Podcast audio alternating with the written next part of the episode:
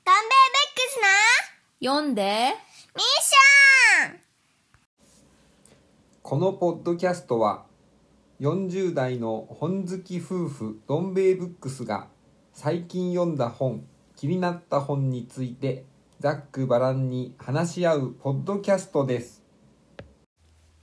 はい、どん兵衛ブックスの読んでミッション、今日は第21回目です。はい、21回目。はい、こんにちは、京子です。はい、どん兵衛です。はい、ついに20回台に突入しましたね。いやー、もうすごいことですよこれは。す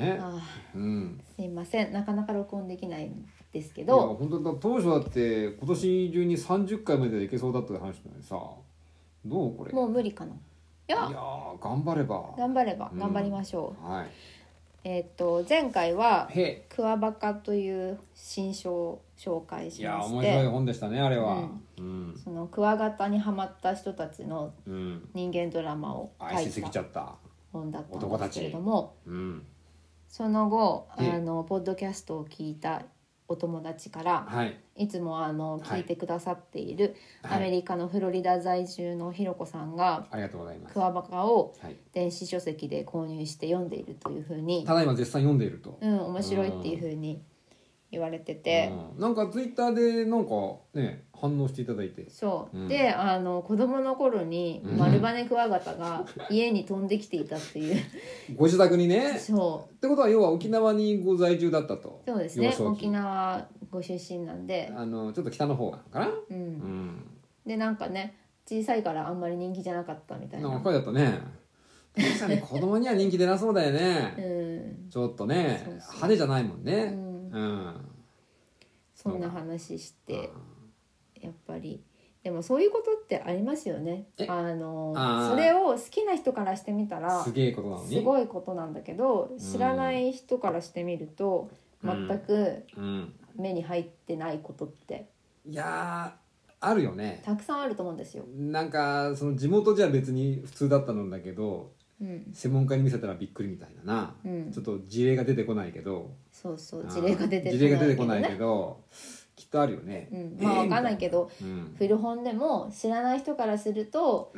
じカバーでも、いやこれはこの年のカバーはちょっとだけ違うあれなんですよとかね、映画があったからとかな、あるよな、特別な帯がかかってるんですよみたいな、帯だけ欲しいとかな、ありますよね、バージョン違いな、あるある、ありますよ。でちょっと思ったんだけど、クワバカの話も例えば、ドキュメンタリーとかになったら、結構ウケるんじゃないかなと思って。ドキュメンタリーチックに描くってこと？とか、そうよくある Netflix のシリーズとかで、あの人たちの、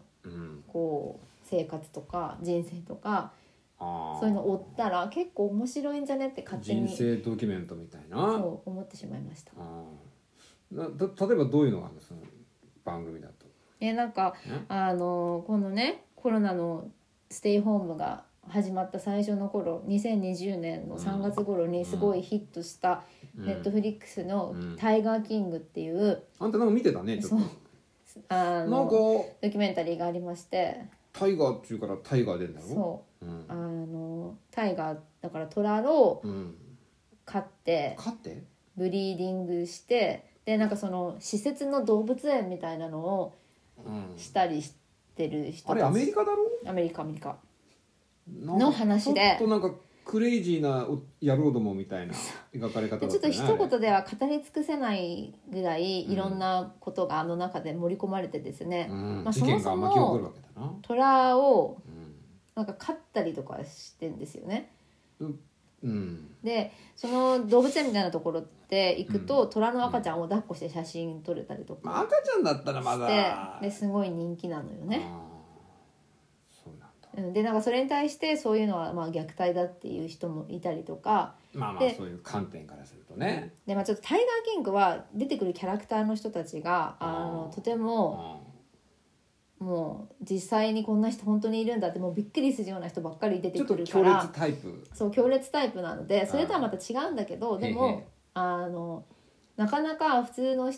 人っていうのおかしいけど、その趣味の世界と関係ない人はよく知らない世界みたいなのを見せてくれるっていう面では、結構クワガクワバカも面白いと思うんですよ。まあね、結構ね、うん、そうね、うん、まあその、まあ、人間模様っていうかさ、うん、その人間描くっていうのもね、あの新書でもあったじゃないですか。 それもあるし、うん、そういう違いがクワガタあるんだとか、あ、まあ単純にね、うん、そのなんていうかね、うん、その世界を知るっていう。そうで、クワガタ相撲とかも面白いでしょ。紹興酒飲ましたりするやつだろ。そうそうそうクワガタに酒飲まして、うん、そうああ私もなんかあの後子供と一緒にクワガタ相撲の YouTube とかいくつか見たけど、なんか俺にも送ってきたね。そう、うん、面白かった。確かに面白いよね。なんかねなんかついつい日本のカブトムシ頑張れみたいになっちゃったけど、そうなんかそういうのを見たら割とこうね、あんまりこう虫を飼ったりすることに馴染みがない国の人とかにも面白がって受け入れられたりするんじゃないかなって思ったんですよ、うん、じゃあ今すぐ企画を立てて、はい、売り込んで、もし Netflix の人が絶対聞いてないと思うけど絶対聞いてねえと思うけどな、うん、新しいドキュメンタリーの案をお探しでしたら、クワバカどうですかっていう、うん、ぜひぜひ行ってみようか。そんなことを思ったりしました。はい。はい。はい。では今日はどん兵衛さんが最近ハマってる本について話すということなので聞いてみたいと思います。まあハマっているというか、うん、まあ作家さんですね。はい。牧野義之さんという、はい、方の本に大層入れ込んでまして。そうですね、今もう手元にねこの方の本5冊もあるんですよ、うん、でこの10月に出たばっかですよ、はい、新刊がありまして、これはね出版社が CD ジャーナル社、CD ジャーナルムックっていうね、これムックですね、はい、これの少年マッキーっていうタイトル、うん、で、サブタイトルが僕の昭和少年期1958から1970ということなんですよね、うん、で絵と文が牧野義之さんという方なんですよ。はい、はい、でこの方は、まあ、生まれがね1958年愛知県岡崎市生まれということで、まあご職業としては大学卒業した後にね、銅版画というのを制作を始めた。アーティストってこと？アーティストですよね。そういうアーティスト方向で行って、まあそれがまあ上京をしましてね。ほんでいろいろまあ版画もね今でも版画家もやってるんですけど、まあイラストレーターとして主に活動をね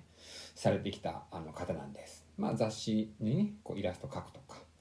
いうお仕事、それで、ここ最近ずっとね、まあいろいろ本出されてるんですけど、まあいわゆるそのイラストエッセイ集っていうんですかね、うん、いうようなもので、まあ、シリーズをいくつか書いていらっしゃいまして、そのまあなんというかね、ま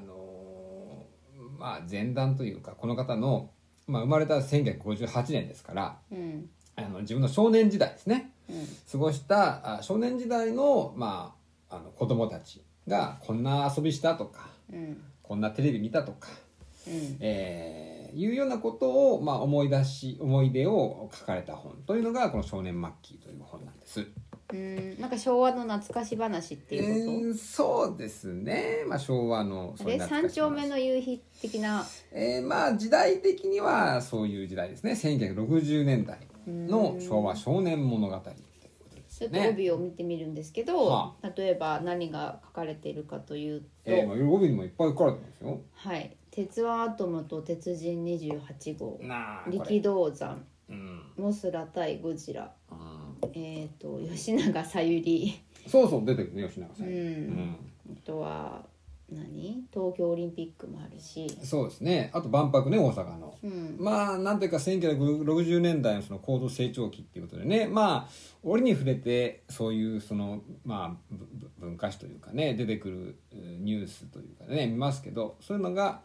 まあその岡崎市に生まれた、これ石材店、石屋さんですよね、うんうん、がご実家で、まあなんか岡崎っていうのはそういう石材が非常に盛んな町で、でその石材店がいっぱい集まったエリアっていうのが岡崎にあって、そこのまあご長男としてね生まれたというのが牧野さんなんですけれども、その当時のねまあことを思い出して書かれた本ということなんですよ。これが本当に出る前から、牧野さんのツイッターとかで出るよっていうのを見てたんで、もう発売当日にね、買ってもったいないからもう寝る前にねちょっとずつ読んでたんですよ。これなんか全然今聞いてくださってる方に、分かりやすくというか言うと、なんですか分かりやすくというか、結構イラストが多いエッセイ集っていう感じでですね、そうですね。そのイラストがどういう感じかというと、一番分かりやすく言うと、ちょっと恵比寿さん的な感じのちょっとね漫画チックですね、そう写実というかは、漫画チックな絵ではあるんですけど、何ですかね、例えば電気製品とかそういったものは大変写実的に描いてあって、そうですね、大変味がある絵でですね、あと本のタイプとしては瀬能カッパさんが描かれた、イラストがいっぱいのカッパが覗いたインドとか、類の本とか、伊丹十三さんの、ヨーロッパ退屈日記とか、あれに似た感じを受けますね。そうですね。イラストはその雰囲気的な絵というよりも、その当時を、思い起こさせるような、結構美にいる際にわたって、再現というかね、目に見えるように描かれているという感じですよね。トリビアルなところもね。でもこの昭和の少年時代の話ってこういう感じの話って結構こういう感じのというか、この昭和の懐かしいものを集めた、エッセイじゃなくても、例えばそういう写真のピクチャーブックみたいなのとか、結構あると思うんですけど、私はあんまりこの時代ってそこまで自分体験してないし、そんな惹かれないんだけど、どんべさんもそうじゃん。それでもなんか面白かったんだ。面白かったですよね。いろんなね、当然生まれた時代は私1973年ですから、その1個上の世代ですよね、だからやっぱりテレビとか雑誌で見知った世界ということですけど、それを実際に体験したその少年というかね、子供の目線でどういうふうにそれを感じてた見てたかっていうのがね、結構生々しく描かれてるというところで面白いでしょ。さっき出た吉永小百合っていうのがさ出てくるんだけど、これ本当に吉永小百合とさ、この人をさ握手してんだよね。それなんでかっていうと、その岡崎を舞台にした映画が撮られて、そのロケ現場に行ってね、普通その今だったらさすごいさこうガードマンっていうかさ、限界だけど、当時はなんか緩かったんだろうか、あと子供だからっつんでちょっと多めで見られたかもしれないけど、撮影が終わった吉永小百合がなんか椅子座ってるところにトゥクトゥクって行って、で握手してくださいとか言って、握手してもらったっていう思い出を書いた一節があって、本当だっていうね、なんか映画のタイトルもね書いてあったけど、実際にね撮られた映画あったんだねっていうね。そもそもこの牧野さんっていう人の本にちょっと前にハマって、それからもうずっと牧野さんの本が面白い、牧野さんがあって結構言い続けてたじゃないですか。それね、牧野さんっていう作家、もともと全然知らなかったんですよ。で今年のこれいつぐらいかね、春ぐらいかね、いやなんかこのステイホームとかなってからじゃないかな、なってからか、じゃあもう初夏っていうかそのぐらいかね、で近所のね、うちの近所よくわかんないけどブックオフっていうのがいっぱいありましてよく行くんですけど、でとあるね近所のブックオフで、一冊の本を見つけて買った。それがね牧野さんの本だったんですよ。タイトルはそれがこれはねオーディオ小僧の食い残しっていう、でサブタイトルがそのシートからホームシアターまで昭和から平成オーディオクロニクルっていうね、これ共同通信社でムックで、これムックで出てる本なんですけど、共同通信社といえば、以前私言いましたけどFM ファンをね、雑誌の FM ファンですよ。あれを出されていた、出版社ですね。それの FM ファンの後継誌っていうか、後に、期間で出てたオーディオベーシックっていうどうも雑誌があったみたいで、それで連載していたものを書籍化したっていうものらしいんですけど、私 FM ファンというね雑誌を読んでいて、その長岡哲夫さんというね、オーディオ評論家がいらっしゃいまして、ダイナミックテストとか言ったかな、オーディオレビューの、ページがあってですね、それを読んでいた関係でね、本当に浅いですけど、オーディオちょっと興味があって、初めてこの本をそのブックオフで見かけて、何と思って手に取ったわけですよ。これ面白そうなんじゃないかと匂いがしてね、でこれが完全にドハマりだったわけですよね。こっちの方が私も読んでみたいなって思った。そうですか。ちょっと少年マッキーはその昭和時代のカルチャー、少年カルチャーってさ、そうですね、野球とかプロレスとかも興味ないからちょっとあれなんですけど、こっちは、簡単に言うと、やっぱり日本の家庭において音楽を聴くための機器がどういうふうに昭和から平成にかけていろんなものが発売され、みんながそれをどうやって使いっていうようなことを書いてあるんですね。その通りですね。でこの方独自のすごく写実的なんだけども、温かみがあるタッチのイラストで、でよくこんなに覚えていらっしゃるなっていうぐらい懐かしいいろんな機器のねイラストを描かれてて。そうですよね。当然雑誌だからね、いろんな当時のカタログとか資料とか、当然いろいろ参照にされたんだろうなとは思うんですけれども、ただこの方自身がね、自分ではこのオーディオ小僧のね食い残しっていうタイトルにも、ありますけれども、オーディオの世界っていうのは、非常に奥が深く、本当にいわゆるハイエンドなんていう世界においては、もうとてつもないディープな世界があるわけですよ。もううん百万するようなねスピーカーだアンプだっていうね、もう家ごとオーディオ用にしちゃいますみたいな世界もある中で、この人はそこまでではないと自分は。まだね、鼻たれ小僧じゃないけども、そういうその深いその、先達からすればそうじゃないみたいなことで、書かれて、そのセミプロじゃないけどそういう部分だよみたいなことで書いてるんですけど、やっぱりその1958年生まれっていうことで、ちょうど彼が、音楽を、興味を覚えるような、中学校高校ぐらいの時にちょうどそのやっぱりオーディオというものがね、家庭においてもなんていうか買えるようなものになっていって、どんどんそれが発達していったという、その歴史を追ってね、この人、ご実家がそういう石屋さんって経営してるっていうことで、結構ね、どれぐらい当時のあれで裕福だったか分かりませんけど、結構それに食いついていくわけですよ。でも新しいみんな社会全体が、上り調子だったところもあるし、新しいそういう家電とかが出たら結構みんな、新しいの出たら買おうみたいな雰囲気が、テレビが出たら、知って買うとか、カラーテレビになったらカラーテレビ買うとかいうやつで、本当に、とにかくその最初にこの方が自分のあれ欲しいって買ったのが東芝のラジオですよね、IC ラジオ、型番も書いてあったけど IC70 だったかな、そのラジオを買って、それでFM 放送を聞いて、てかめちゃ音がいいというところから、とにかくいい音を聞きたいということで、それがラジカセになり、それがシステムコンポみたいに なりみたいなね、それが年を追っていくことによっていろいろそれがいいものになっていくっていう、ところをね、実際の使った機器とか思い出の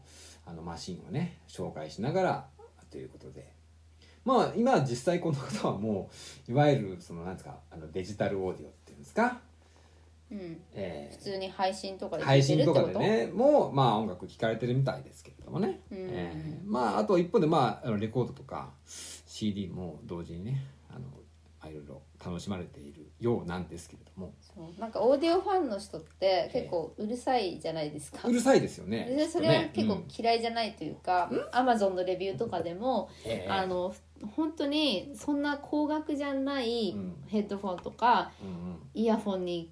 のレビュー見ててもなんかガチのオーディオファンの人がこれは高音がどうとか低音がどうとかそういろんな数値を駆使してこうした場合はああですこうですとかって書いてあるのとかを見るのが嫌いではないんですけど、まあ、前編それだったらきついなって思ったんですね。このオーディオ小僧ってかそういう感じだったら、全然そんなことなくって、これは普通に平成を駆け抜けた人ならば普通に楽しめるまあ何がしか引っかかるねっていうところは当然ある、あとまあ当然オーディオっていうものはただ単に音を聞くっていうマシンでは当然なくて、まあ、音楽をね聞くためのものなわけですよ、でだからその年を、まあ、小中高大ねというのでどういう音楽に触れてきたかっていうのも、まあ、当然書かれていて、それで、もう一個の、ね、シリーズがあってね、この CD ジャーナルムック、まあ、この間買った少年末期の同じそのムックのシリーズで僕の音盤青春期っていうのも出てるんですよ、これが3部作じゃないですか。そうですよ。パート1パート2そして花の東京編ということで、まあ、これ時代別にね1971年から始まって、1991年まで3部作ということで出てるんですけども、まあ、これもやっぱりもう次から次へとね新刊で買いまして、大変ね面白く読ませていただきまして、こっちはまあオーディオの話もちょっとは出てくるんですけど、こっちはその当時自分が小中高と大と、まあ、触れた音楽ですよね。それを大体一章ごとにこのアルバムっていうことで、紹介していくと。最初のパート1の、第1章中学2年生ね、最初はアンディ・ウィリアムスある愛の歌ってところ始まってますね。ちょっと私なんかピンときませんけどもね。じゃあなんでそこ言ったの、今ピンときないのに。いやいやそこから始まってるよっていうことで、はい、でこの時代はちょっとね私もわからないんですけども、で、さっきの本と一緒で、まあ、その紹介してるCD というかレコードのジャケットを全部手書きのイラストで、ジャケットね写真じゃないんですよ、全部イラストで起こして、あとはなんつうのアルバムレコードだったらそのジャケットがね、まあ、この展開できるような何枚組とかだったらこういう風に広げて楽しめたねっていうのもね、紹介されてて、まあ、非常にねまあ、少しでも音楽に興味のある方だったら何がしか引っかかってくるんじゃないかっていうね、それだし、まあ、逆に若い方で、そういうこう一昔前のカルチャーとかに興味ある人とか、まあ、今昭和レトロとかも再ブームが来ているそうなので、まあ そういう方も見たらすごい楽しいかもしれない本って感じですね、まあ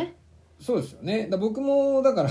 この方とは年代がちょっと僕のが後だからへえって思いながら読んだんですけど、やっぱりその1970年代ぐらいからね、まあ、当然ロックポップス、まあ、この人クラシックも好きでクラシックも結構聴いてるんですけど、まあ、特に僕の興味も、まあ、的に言うと、まあ、ロックとか、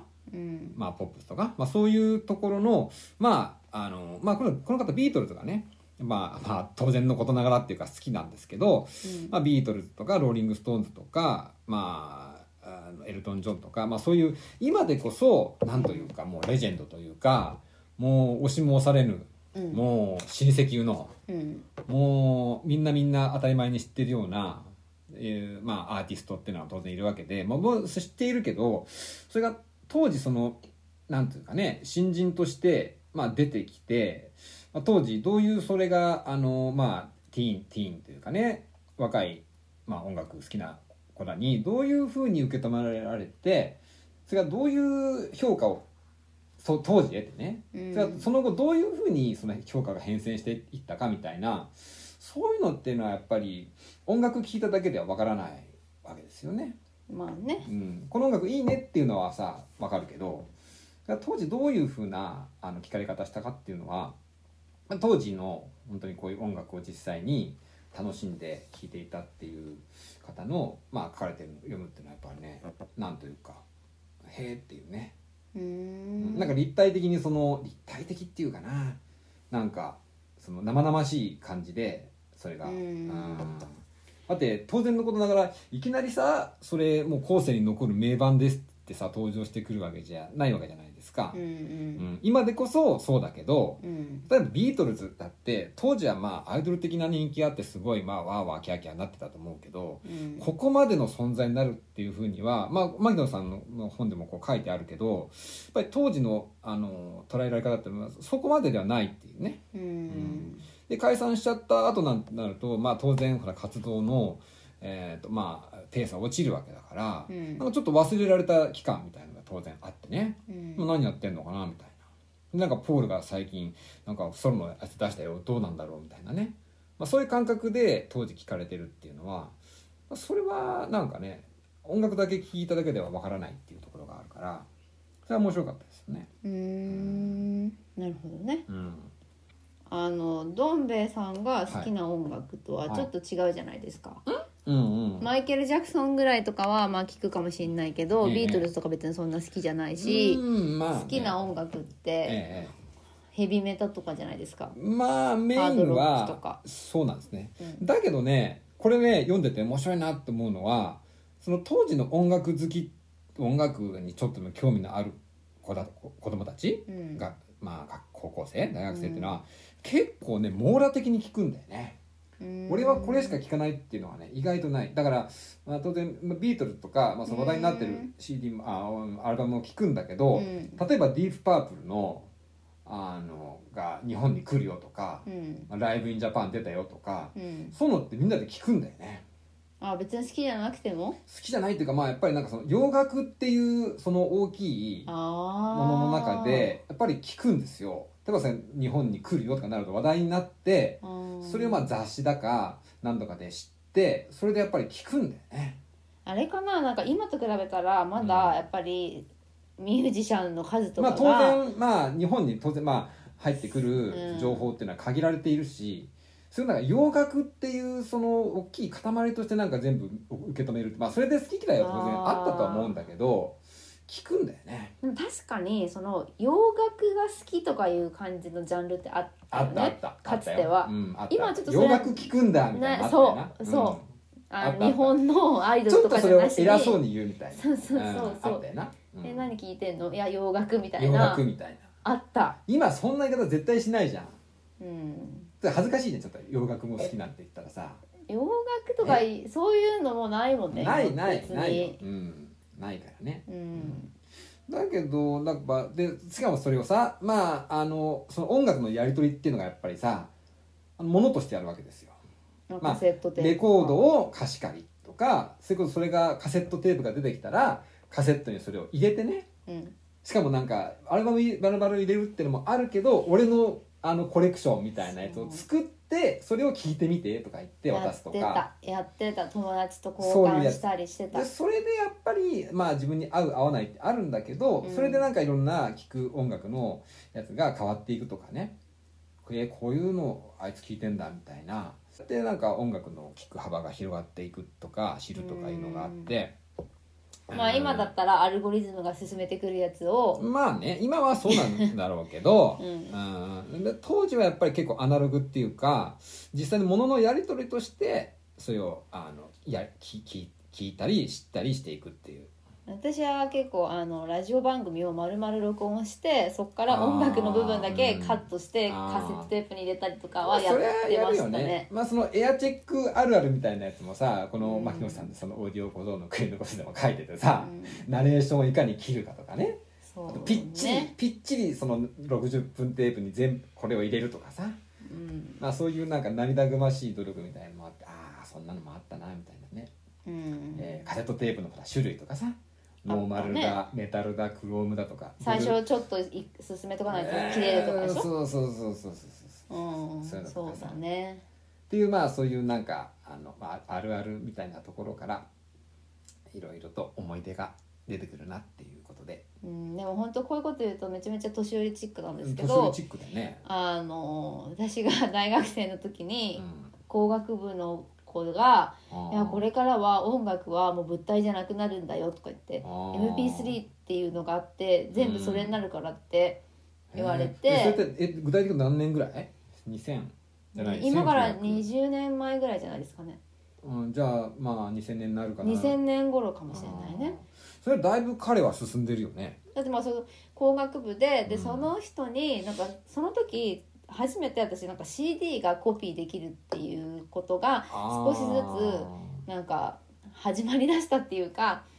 得意で、それまでは多分カセットに入れたりしたのかな。いやでもそうだと思う。私大学生の時に CD をコツカツで入れてたからね、車でなんか学校行ってた時があって、 CD ラジカセっていうのがあったんだからさ、やったんだろうな。そうですよね、ちょっとはやってたと思うんですよ。まだカセットと CD 一緒になってるやつあったぜ。あったあった。そうで、その時にその男の子が、いやもうこれからはもう MP3 になって、音楽は、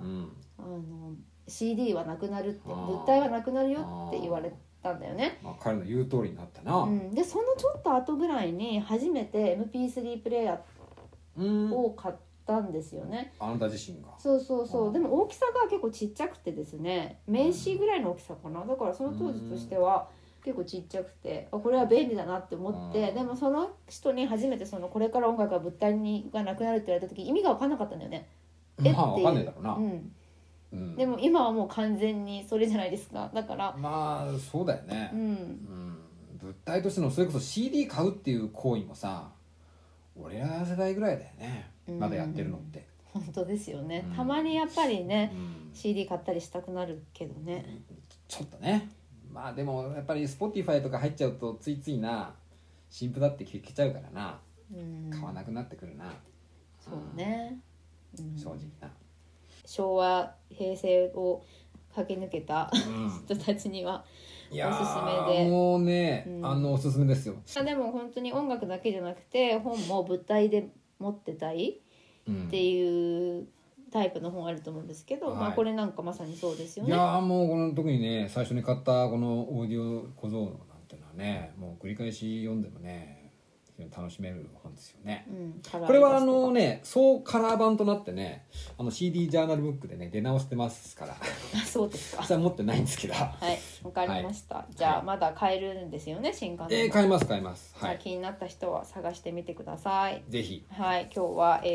牧野義之さんの本について話してみました。はい、ありがとうございました。はい、では今日はどん兵衛さんが最近ハマってる牧野義之さんの本について話したんですけど、ここで一つ訂正があります、訂正がございます。いつもながらに、はい、牧野さんが岡崎のね石材店のお生まれなんですけれども、ご長男として生まれなんて私言ったんですけど、次男ですね。どうしたそれ。ね、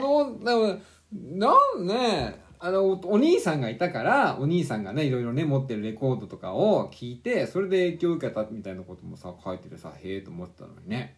お兄さんいたって書いてあるのに、思いっきり書いてあるよ。それなのに長男って言っちゃったんだ。なんか長男って言っちゃったんだよね。じゃあちょっと長男っていう言葉の意味がよく分かってなかったのかな。なんかその自営業やってる家の息子っていうので勝手になんとなく流れで言っちゃったのかな。言ったんですね、僕も次男なんですけどもね。まあさあそれだけだね、どうでもいいんですけど。でまあご長男はね、今なんか牧野石材店なのかな、それの4代目を継いでらっしゃって、実家もまあ家業もね、まあご健在というかみたいですね。素晴らしいということですよね。はい、それでさ、まあ主に今回はその音楽のね、どうとかオーディオとかで、まあ、面白かったみたいな話をしたんですけど、この牧野さんって、まあ、今イラストレーター、まあ、版画家ってことで、まあこのね本も出されるような。まあ、ご活躍をされてて、まあ、素晴らしいわけなんですけれども、まあ、この本読んでると、まあ、いろんな本読んでると結構ねなんつうかね、なんかこうふんわりとした夢、まあそのイラストレーターっていうのにね、なりたいなみたいなこう夢がなんとなくある。あって、なんか大学卒業する時も、まあ、まともに就職活動をしないでね、ゼミの教授に先生に僕イラストレーターになりたいんだけどなみたいに言ったら、はあみたいになるっていう。でなんか就職もな、まあ、うまく、まあ、できないで、でどうしようかなで実家帰ろうかなっつって実家帰っちゃったりなんかして、でなんか僕やっぱ石材店継ぐようなんて口ばしちゃってね。あ、じゃあ石屋さんになろうとしてた時期もあるんですね。一瞬実家に、ね、戻ってね、なんか石掘ったりするんですよ。だけどやっぱ違うなみたいになって、なんかやっぱなんか先生になろうかなってなって、ちょっと武蔵野美術大学かな、通信教育でそういう先生、美術の先生いいかななんてなったんだけど、なんか教職でほら、生徒に教えるでしょ、あれやったら俺先生向いてねえわってなってやめちゃったりして、へだ結構ふわふわね、あれやってこれやってあれやってこれやってっていうのがあって、でなんとなく、まあ、東京出ちゃうんですけど、その結構なんか親をちょっと騙してじゃないけど出ちゃってね、それでなんとなく仕事をやって、でもなかなかやっぱ芽が出ずね、でそんなのになんか結婚しちゃって、子供もできちゃって、でどうするんだって言うんだけど、なんかキオスクの新聞あるでしょ、新聞あれもなんか配達みたいな、31歳の時のなんかアルバイトみたいにしてやってみたいな、俺人生大丈夫かみたいな、でもなんとかなるかみたいなね、まあ、結果なんとかなったからよかったんですけど、まあね、今はこんなに本を出しになって活躍されてるんですもんね。だからなんかそのね、まずその夢追い青年の人生放浪記みたいな、そういう一面もあるんですね。そういう一面もあってね、まあ結果このようにね大成されるから安心して読めるんですけど、そうだね、こう、まあ、大体今こういうふうにご本を出せるようになられてるっていうのを知ってるから分かるけど、この後どうなるのかなっていうのが、いやちょっとこのままどうなっちゃうのみたいなね、ちょっとそういうところもあってね、そうだね、面白かったですね。まあこの本に関しては、いろいろ今何回か取り直してる中で、どん兵衛さんがこの牧野さんと、どん兵衛さんの大好きな坪内雄三さんと、生まれた年が一緒で、でなんか似たような内容の新刊が同じ今月出るとか言ってもうすごいことだとか言って、すごい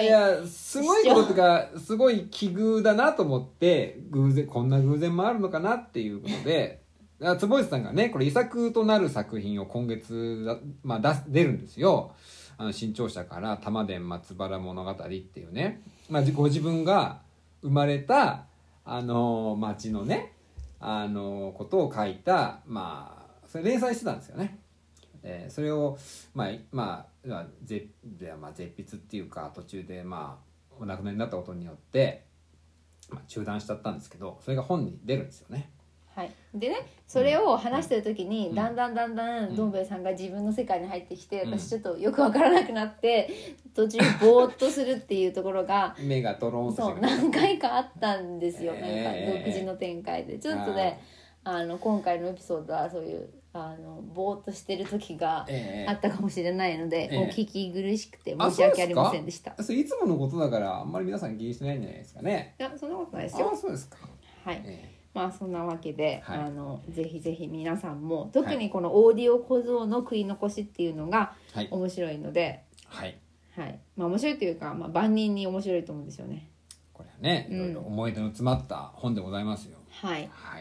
もしどこかで見かけたら手に取ってみられてはいかがでしょうか。どうぞ。ではまた今日はこの辺で、さようなら、さようなら。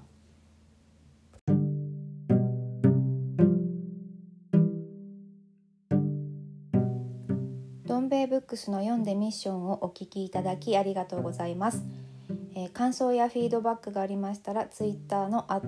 読んでミッションまでよろしくお願いします。またアンカーのアプリからお聞きの方はメッセージボタンからボイスメッセージを送ることもできますので、よろしくお願いします。